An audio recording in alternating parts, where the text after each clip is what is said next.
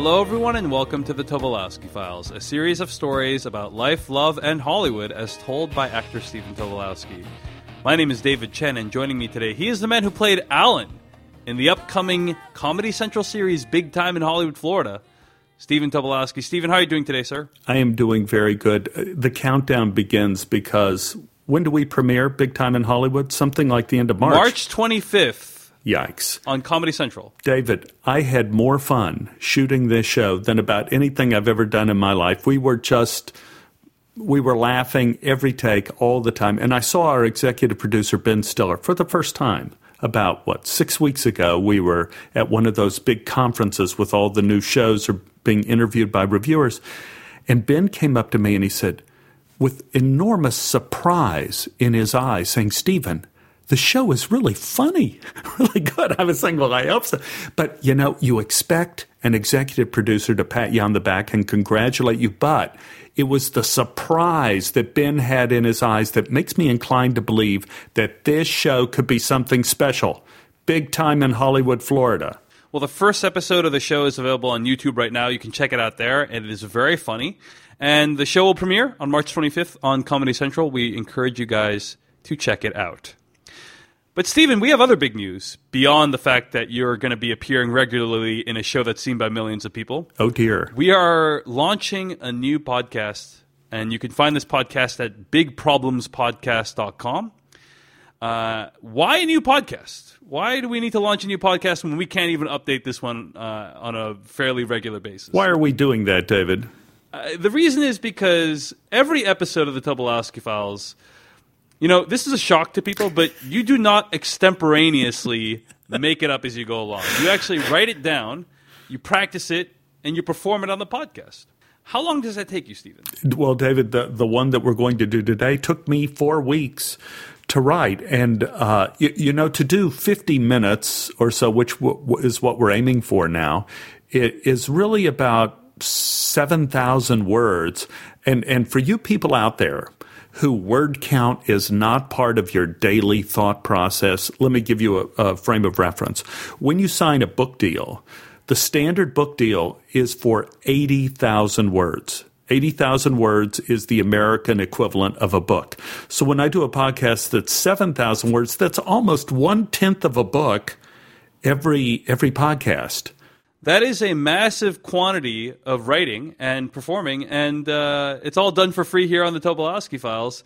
But there's a tension, Stephen, because here we have someone who is incredibly eloquent, wise, erudite, with a ton of knowledge, and you. Yeah, thank you. I'm kidding. I kid, of course. I was referring to you. We have someone who's very knowledgeable about a lot of things and who's dispensing that knowledge for us. There's a tension there because we want to bring Stephen's thoughts and knowledge to the wider audience and do so on a regular basis. So we are going to be creating this other podcast where people can ask for advice on any type of question, whether it's a big question, existential question, or a small question about how to go about your daily life. And Stephen will answer for you. With the proviso that you cannot sue me if the answer is wrong. I am doing this strictly for fortune cookie value. For entertainment purposes only. Entertainment purposes only. You're like the equivalent of a late-night television fortune teller. No one can take you seriously or else. That's right. In any case, this is going to allow us to do the show regularly. And on a weekly basis. And we hope you guys will tune in. We'll probably put the first episode here on the feed of The Tobolowsky Files so you can get a sense of it. And you can find more episodes of the show at bigproblemspodcast.com. The Tobolowsky Files will continue, of course. But we were hoping that people would get a kick out of hearing more Stephen Wisdom on a regular basis at bigproblemspodcast.com. So hope to see you guys there. In the meantime, Stephen... there's been a lot of stuff going on, but a lot of stuff that we can't talk about. The movie that The Tobolowsky Files is based off of, The Primary Instinct, is complete, and we have a premiere date, but we can't say what it is. It's going to happen in the next few months, and we will premiere at a major U.S. film festival that will be the first time that many people will watch the film. And I can imagine that anyone listening to this podcast right now will be a big fan of this film that's based on the show, The Tobolowsky Files. But yeah, it's a lot of waiting. Stephen, I bet you encounter a lot of waiting in your life as well. You know, for auditions, like you probably audition for a lot, and you don't hear back for weeks, if not ever.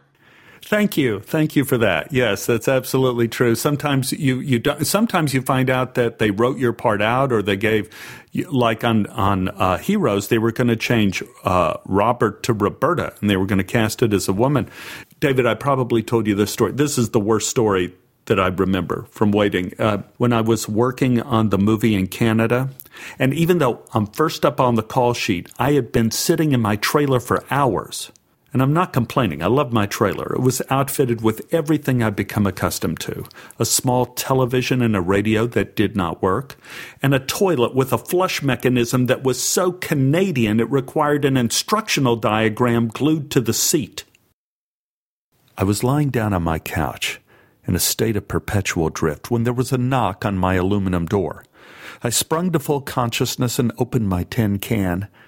It was one of our executive producers. Stephen, I'm sorry we're running late. We added a baboon to the party scene, and we're trying to get his coverage first. He's been very temperamental. We'll get to you as soon as we can. He left. I sat back down on my nasty couch and rapidly sank into a strange depression. Now, let me be clear. I wasn't upset about being put on the back burner. That happens all the time in film. I wasn't even upset about being a lower priority than a baboon, even though it was a little sickening that I was in a movie that was so bad they thought adding a baboon would increase audience appeal. It may have been the helplessness. There was nothing I could do but wait. There's a famous quotation on acting attributed to Orson Welles. He was asked about the enormous salary he was commanding after the success of Citizen Kane. He answered stoically, "I act for free. They pay me to wait."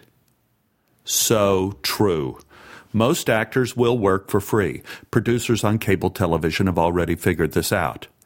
What you can't teach at a university is that the most difficult aspect of acting isn't finding the comedy in Ibsen or handling the verse in Shakespeare. It's the waiting. In every respect. An actor waits his entire career. He waits for auditions. He waits to get cast. He waits for baboons. He waits to see if his scenes will be cut from the film. And then when it's all over, he waits again, hoping he or she still has a career. I had an audition at Warner Brothers late one afternoon. Rather than battle the traffic home, I stopped at a bar for a beer and to mentally replay every mistake I probably made in my reading. To my amazement, I ran into a fellow actor from the Baboon movie. Now, I'd like to say I had a drink with him. I didn't. He was taking my order. He was my bartender. I asked him if he ever went out on auditions anymore. He shook his head and laughed. "Oh, no, Stephen, I gave it up. I couldn't take it."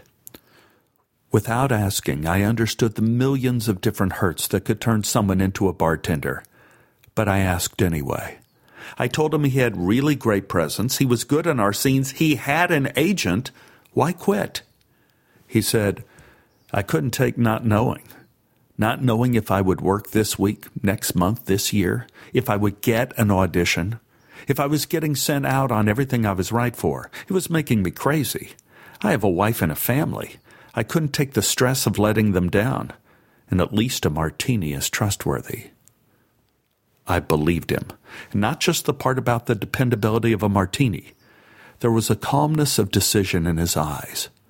Several times over the years, I've fantasized what it would be like to leave the business and become a bartender, a waiter, or even worse, a teacher. I always sensed there was something delusional in thinking these professions were islands of sanity. I couldn't do it. Just too much work. An actor always has the comfort of lots of unemployment. As bad as show business is, it's not as inhuman as getting tenure.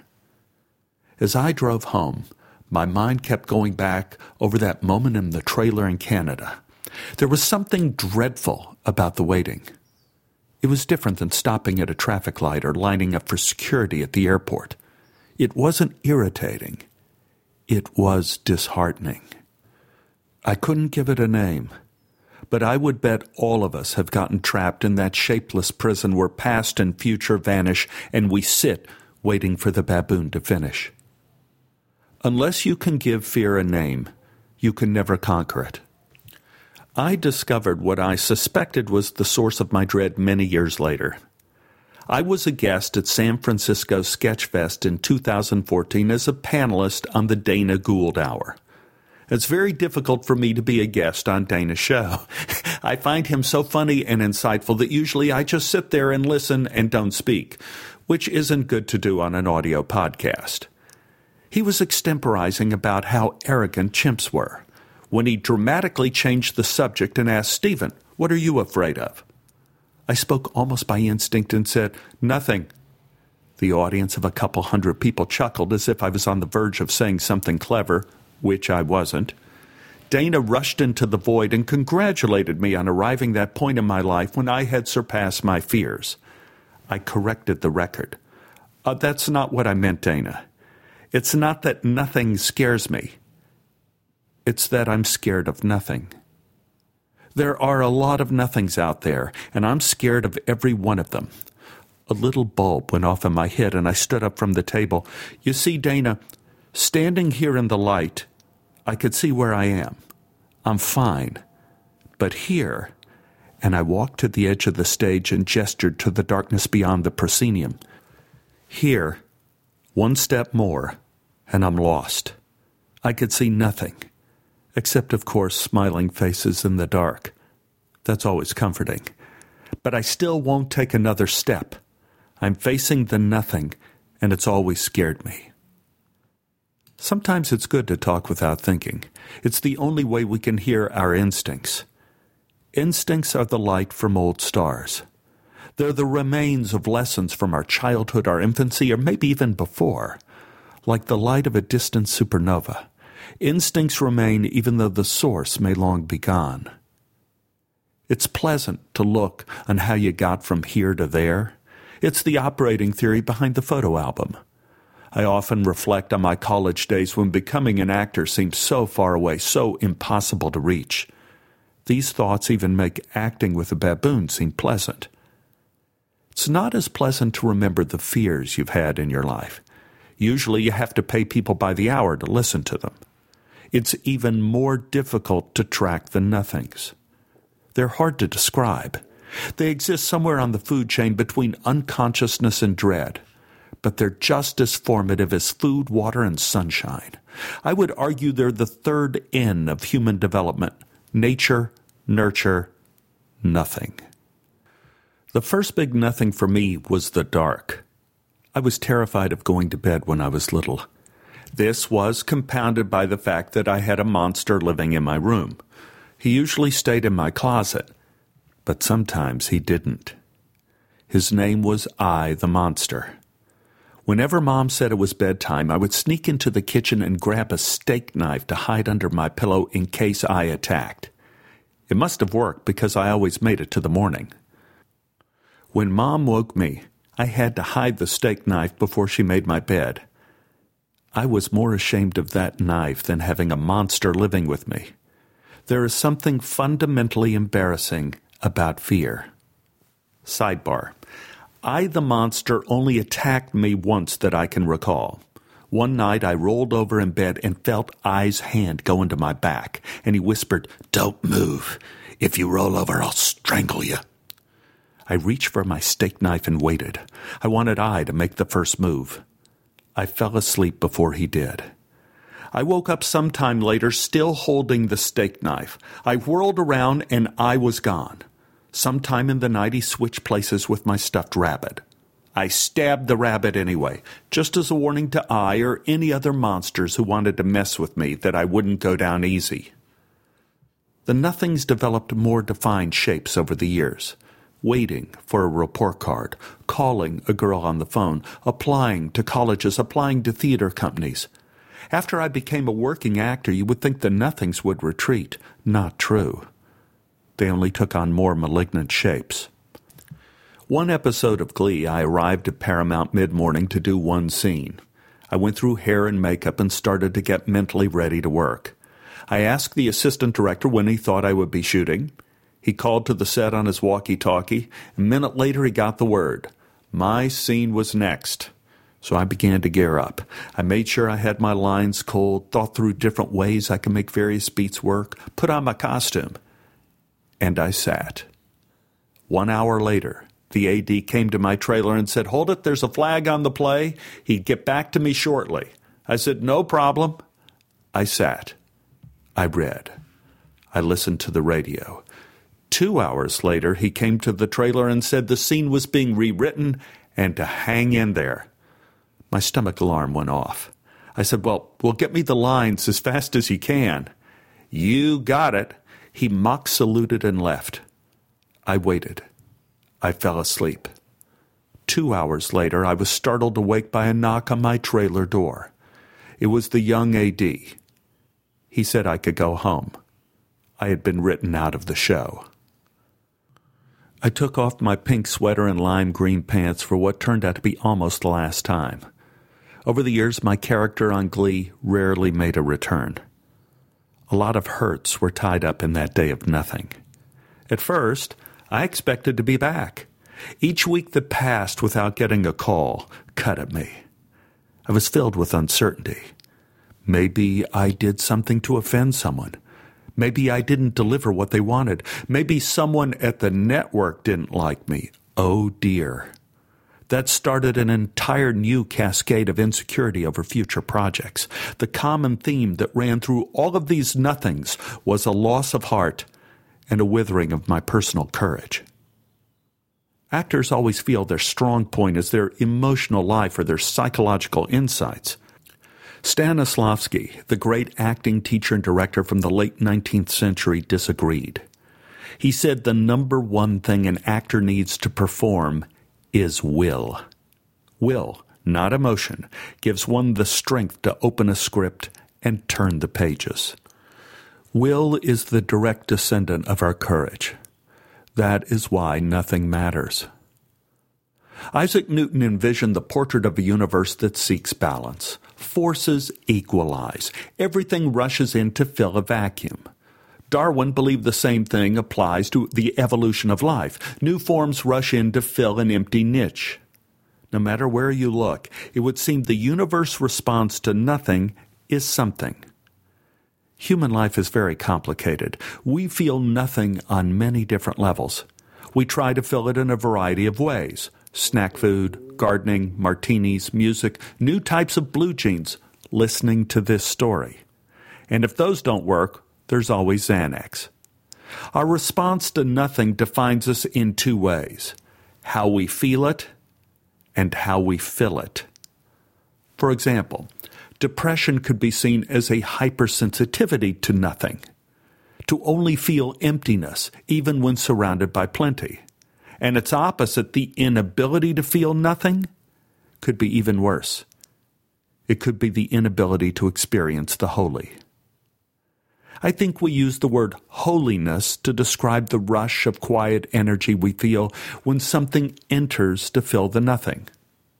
My father was not a religious man. However, he would always say he felt holy walking alone in the woods. And I believed him. I felt the same thing as a child in the woods around our home. It might have been the sound of water rushing in a creek after a rain, or the crack of a tree branch as I walked on the silent trail. I didn't think about it back then. I just knew what my dad was talking about. I felt the rush of the holy when I was a child in Sunday school. During silent prayer, an organ in the choir loft would play a few single notes, and something rushed into me to fill the nothing. Back then, I called it God. What I wanted to tell Dana that night, but didn't have the words: the nothing is never nothing.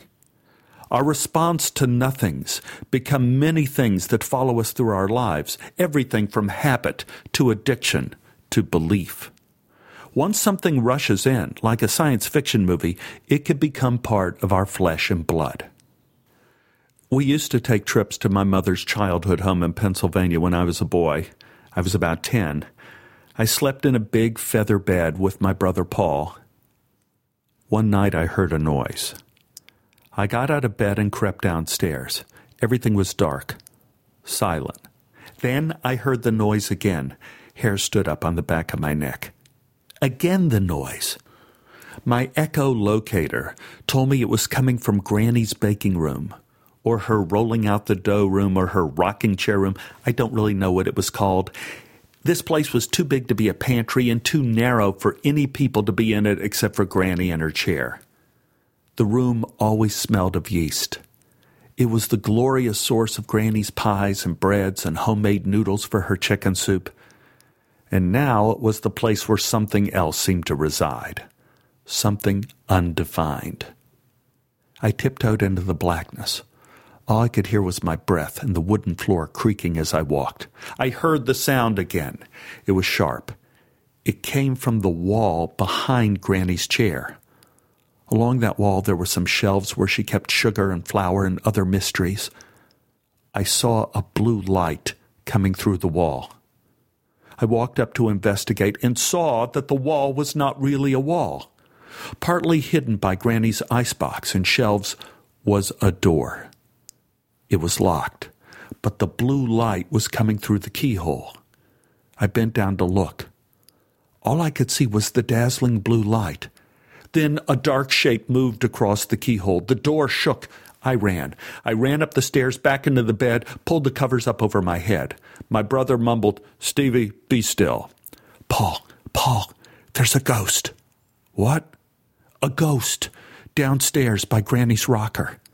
"What were you doing down there?" "I heard a noise," I said. Paul turned over and said, "It's nothing. Go to sleep and stop kicking me." Paul was older and wiser, but his counsel couldn't be trusted tonight.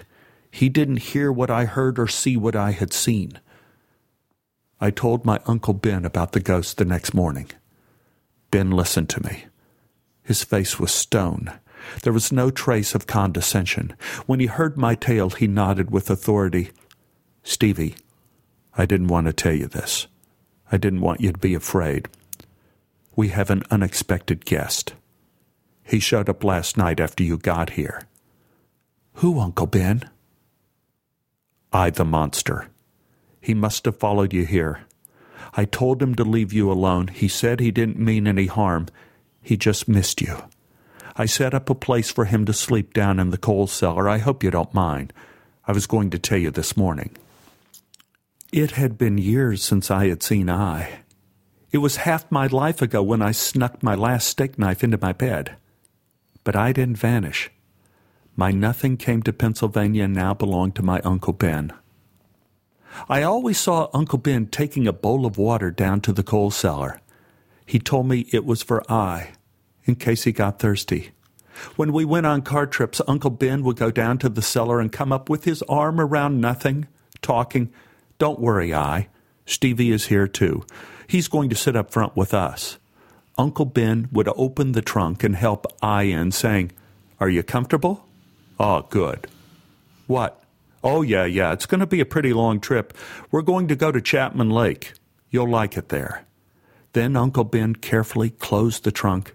He gave me the okay sign and said, "He's fine, Stevie." He said the trunk is very roomy. And off we went. I don't know where or when Uncle Ben heard about I, but my monster returned to me that summer in Pennsylvania. Ben taught me the invaluable lesson that our nothings don't necessarily go away, but sometimes they could turn from fear to kindness.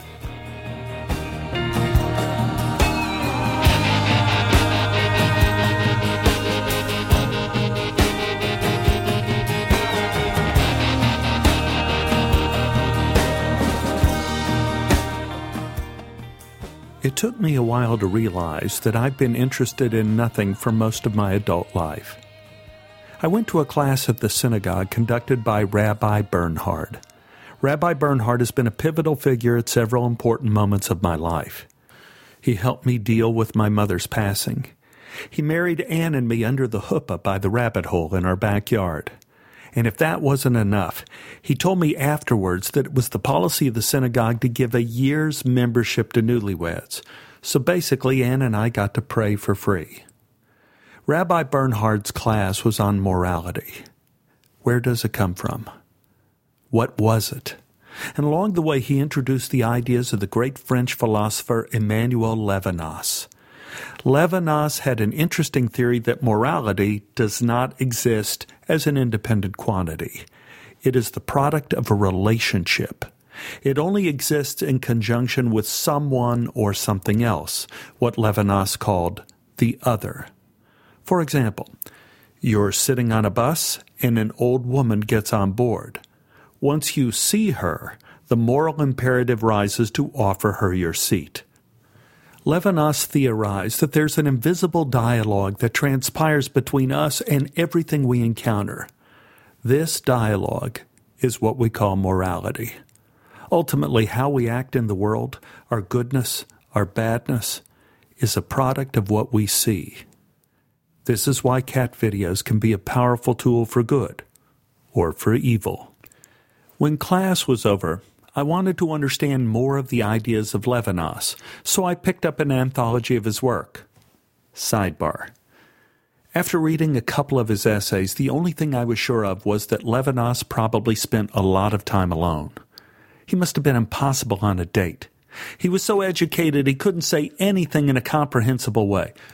For example, whereas you and I might say, "You look lovely tonight," Levinas would say something like, "The as that is existence only supplants the subjectivity of the wanted as long as time and darkness warrant the viewed subjectivity of the observed."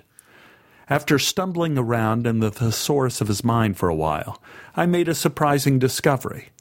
Levinas was afraid of nothing, too. He wrote an essay about it, all of my nothings, even fear of the dark. After rereading the same paragraph for several days, this is what I gleaned. As night falls, we can no longer see what is in front of us. However, we still have a sense that something is there.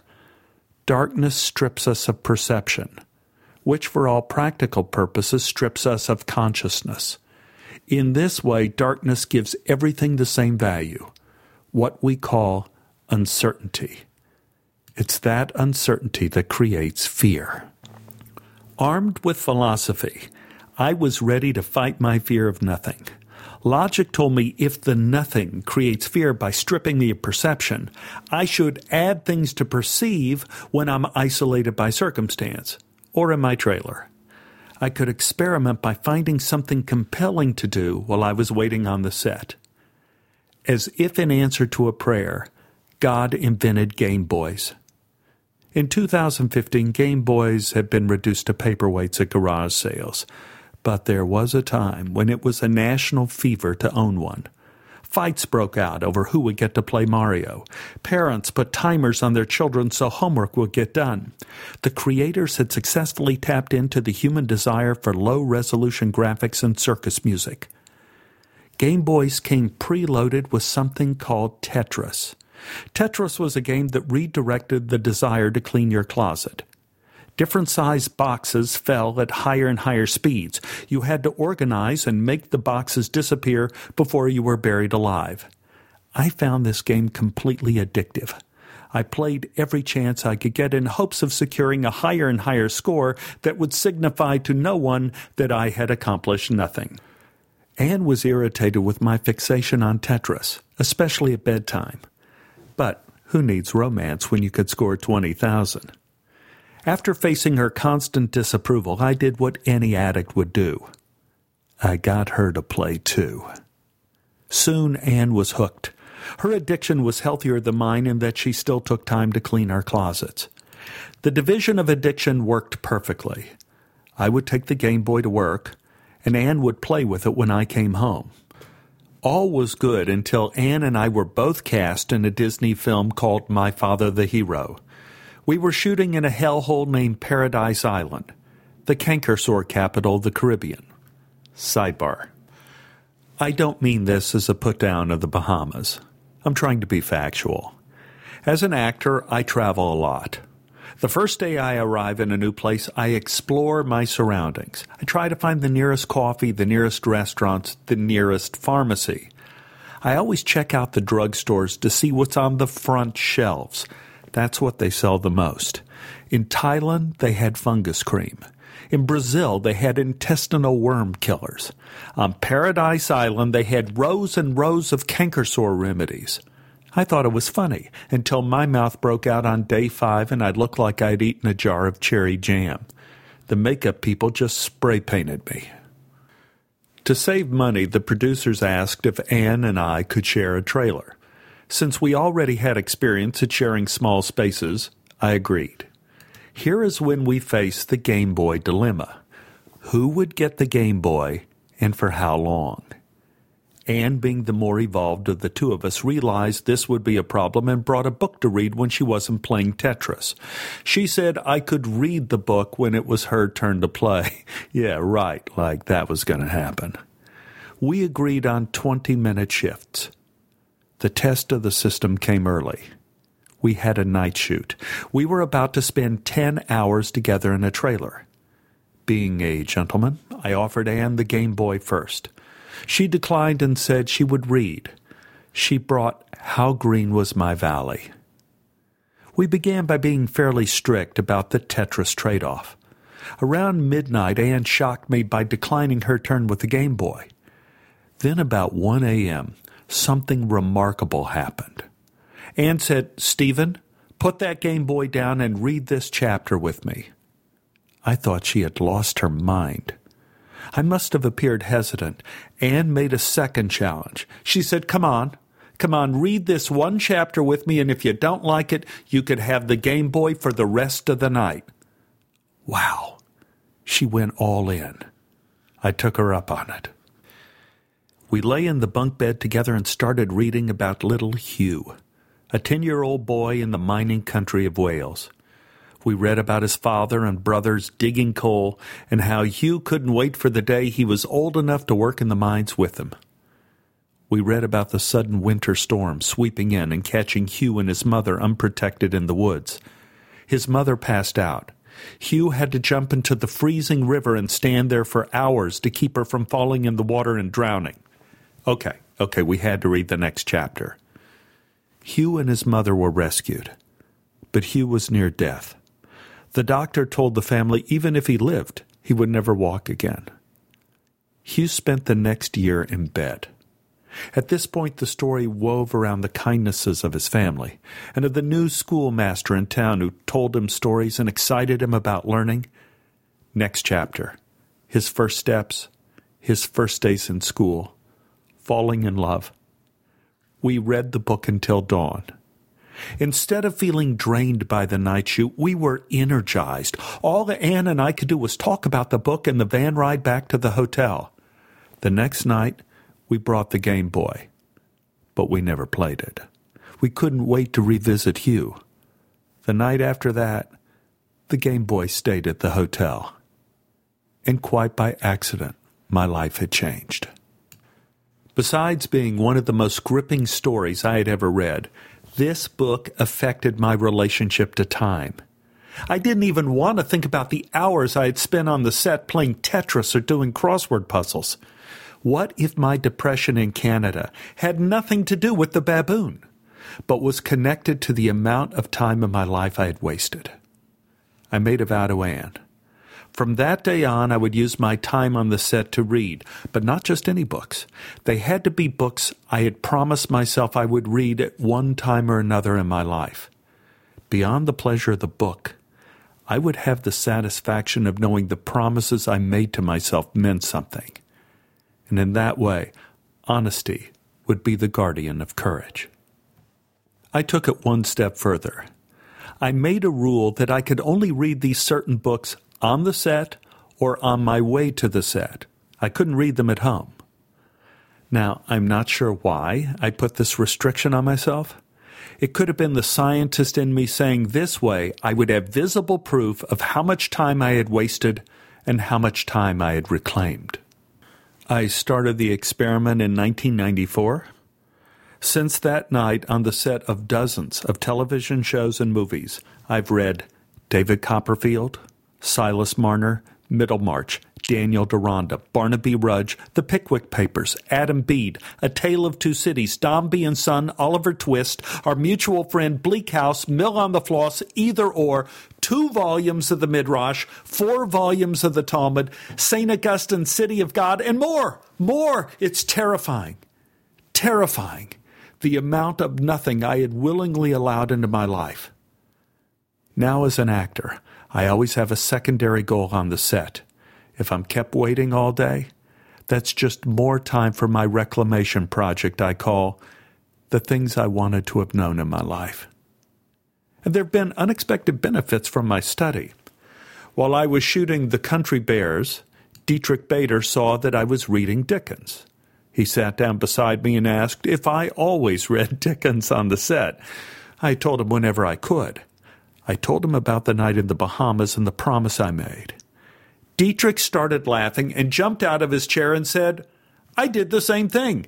I just finished Bleak House. Stephen, it's the best book ever. I always keep Dickens close to me when I work."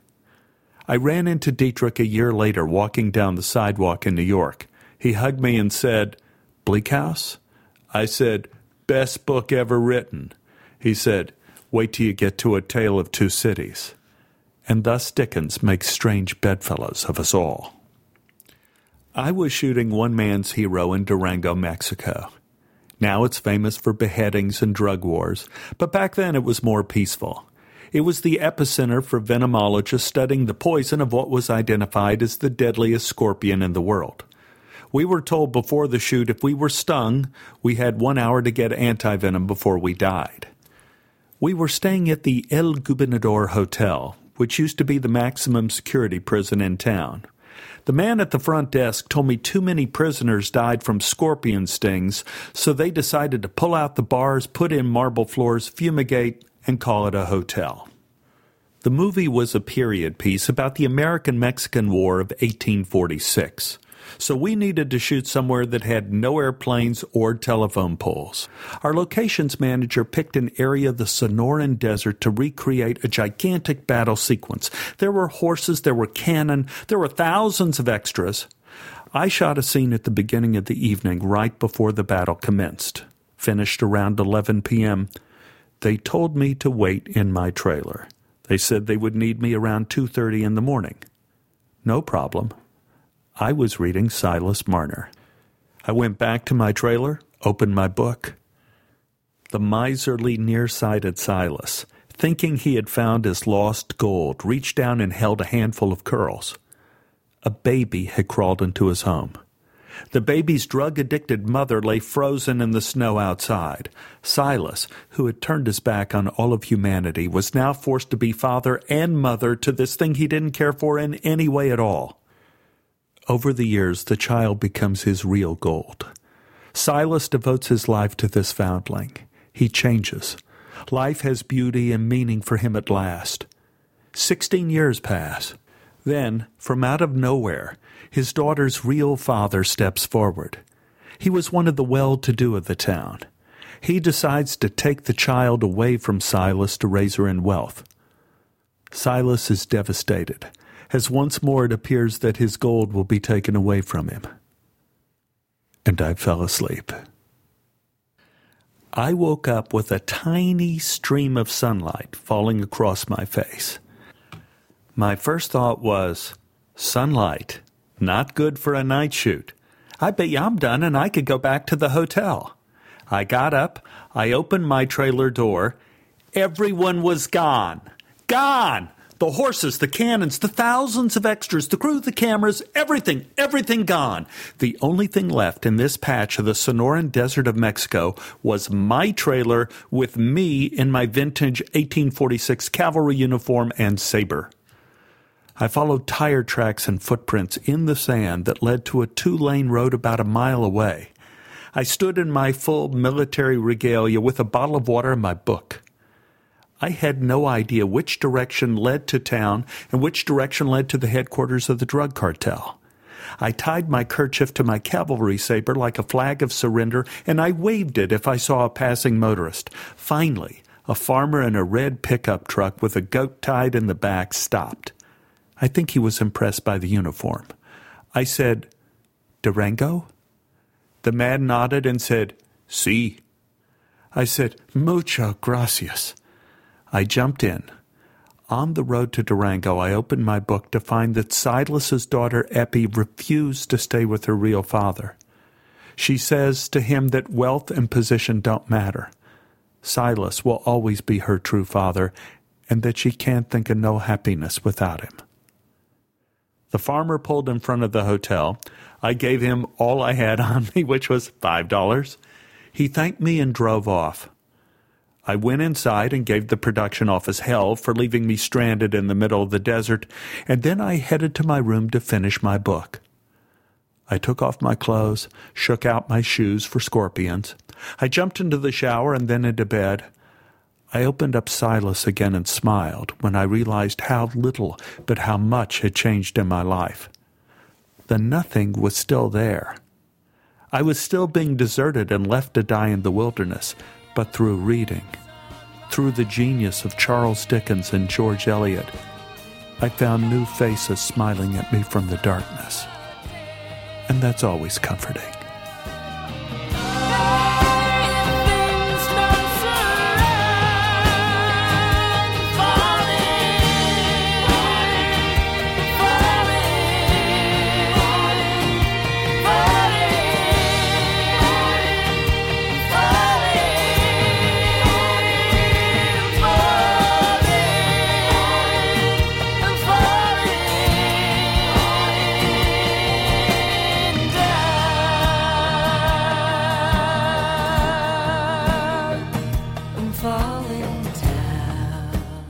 Levinas said that nothing has the power to create two disproportionately large emotional responses in us, horror and holiness. He said the reason is that these two feelings are collective representations. They represent human reactions throughout time that have been preserved in us almost as instinct. Levinas suggests that it's a mistake to think that the fear of death is the basis of horror. Primitive man had no fear of death. It was a natural part of life. He was indifferent to it. Now, I'm not sure how Levinas knew this, but he lived in France, so I'm willing to accept this premise for the moment. He said what stirs both passions are meaning. Holiness is a state in which all things have meaning. We feel horror when meaning is removed. That is why a corpse is horrifying to us. It's not death itself, but the fact that the physical body has the shape but not the substance of meaning. Chainsaws are meant to cut wood for the winter. If you use them to cut down teenagers with car trouble, you remove meaning from you, the teens, and even the chainsaw. Then you have horror. Levinas said evil is the activity that removes meaning from others. Evildoers see themselves as phantoms, having the shape but not the substance of humanity. In other words, they've cast themselves as the star of their own zombie movies. People who refuse to see evil remove meaning from civilization and become zombies as well. More than the evening news, I look to horror films to understand the state of the world. They are our collective unconscious, warning us of the loss of meaning in our lives. Godzilla is an essay on the dangers of nuclear proliferation, The Walking Dead on the rise of terrorism. The flip side is that by telling horror stories, we give meaning to things that have lost their meaning. That is why resurrection is such a powerful idea, even for I the Monster. After our road trip to Chapman Lake in Pennsylvania, Uncle Ben carefully helped I out of the trunk and walked him down to the coal cellar. He got a bowl of water from the kitchen and took it back down into the darkness. When Ben finished, he closed the cellar door and put his hand on my shoulder. He's all safe now, Stevie. I must be honest. I was 10 years old, and I didn't believe in I. In fact, Aunt Esther told me Ben always took water down to the coal cellar for the stray cats in the neighborhood that occasionally came in from the cold. I still appreciated all the efforts my uncle was making on I's behalf, but they still didn't go to the heart of my complaint. That night in bed, I heard the sound again. I carefully got up. I made sure I didn't kick Paul. I walked through the quiet house with purpose. I started down the stairs, and there was the noise. It was sharp. It was movement. I walked quickly through the dark kitchen into Granny's making dough room. I was not as terrorized as I was the previous night. I checked the door to the coal cellar. It was closed. For some reason, I opened it and looked into the utter blackness. There was nothing but the smell of anthracite, a smell I still love to this day.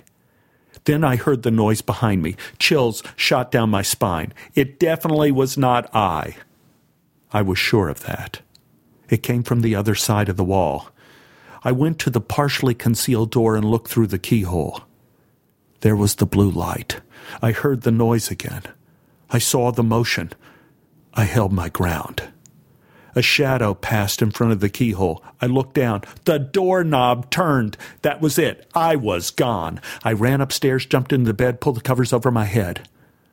The next day, I cornered Uncle Ben in the kitchen.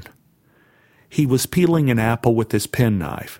It was a game he played. He tried to take the peel off in one slice. Ben did this for amusement, to fill the nothing when he wasn't taking a walk or listening to a baseball game on the radio.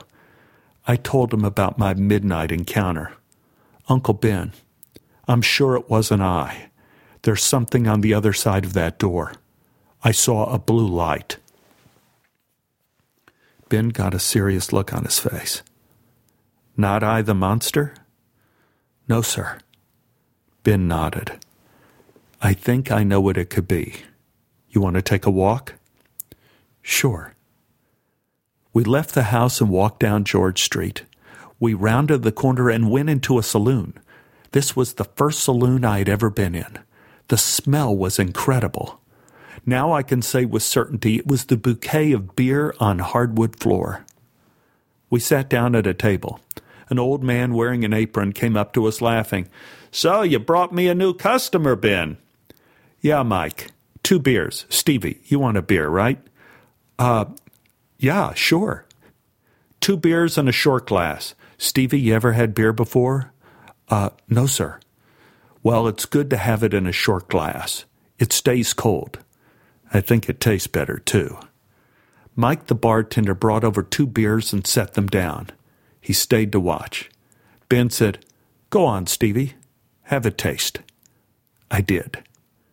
Well, how do you like it? It's good. It's cold. Mike started laughing. Ah, that's a good boy. He's going to grow up to be a good man. Ben winked. Stevie, remember to have it in a short glass. Yes, sir. Ben gestured. Mike, sit down a second. The bartender joined us. Mike, Stevie here has seen a ghost for the last couple nights. Oh, that's so. Yeah, I think I know what it is. Can we walk behind the bar? Sure, Ben. The 3 of us walked behind the bar. What a world of bottles and spigots there were. Ben walked up to a wooden door. Stevie, you see this door? Yes, sir. This door goes to our house. Your granddad used to own this bar. This leads to Mom's pantry where she bakes. Before Dad died, he sold the bar and we locked this door. Get down here where the keyhole is, turn around and look toward the street. I obeyed. I was able to see chairs and tables of the saloon, and at the far end of the room was a cooler for beer, and on top was a Schlitz sign lit in neon blue. Ben knelt down and looked with me. So you think that could be your blue light? I smiled. Yes, I think it could. Ben continued, and the shadow was probably Mike here cleaning up. Right, Mike? Mike leaned in. No, Ben. I wasn't here. But there was a shadow, I said, and the doorknob turned. Mike got a concerned look. Nobody was here. I locked up early and went home. The place was empty. Ben looked at me. Mike looked at Ben. There was a moment of prolonged silence in which the 3 of us rediscovered the holy.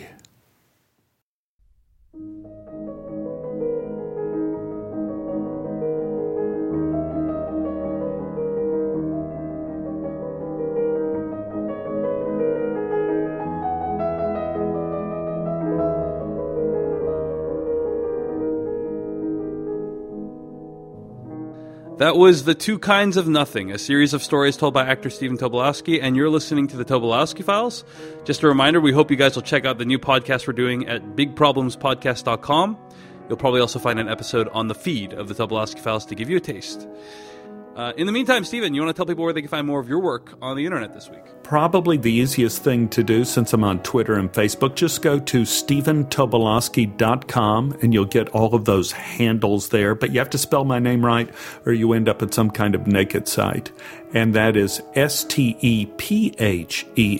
T as in Tom, O, B as in boy, O-L-O-W-S-K-Y, the Russian spelling. And my email address is the same thing, stephentobolowsky@gmail.com. Find more episodes of The Tobolowsky Files at tobolowskyfiles.com. Thank you guys for listening. We'll see you guys later. Adios.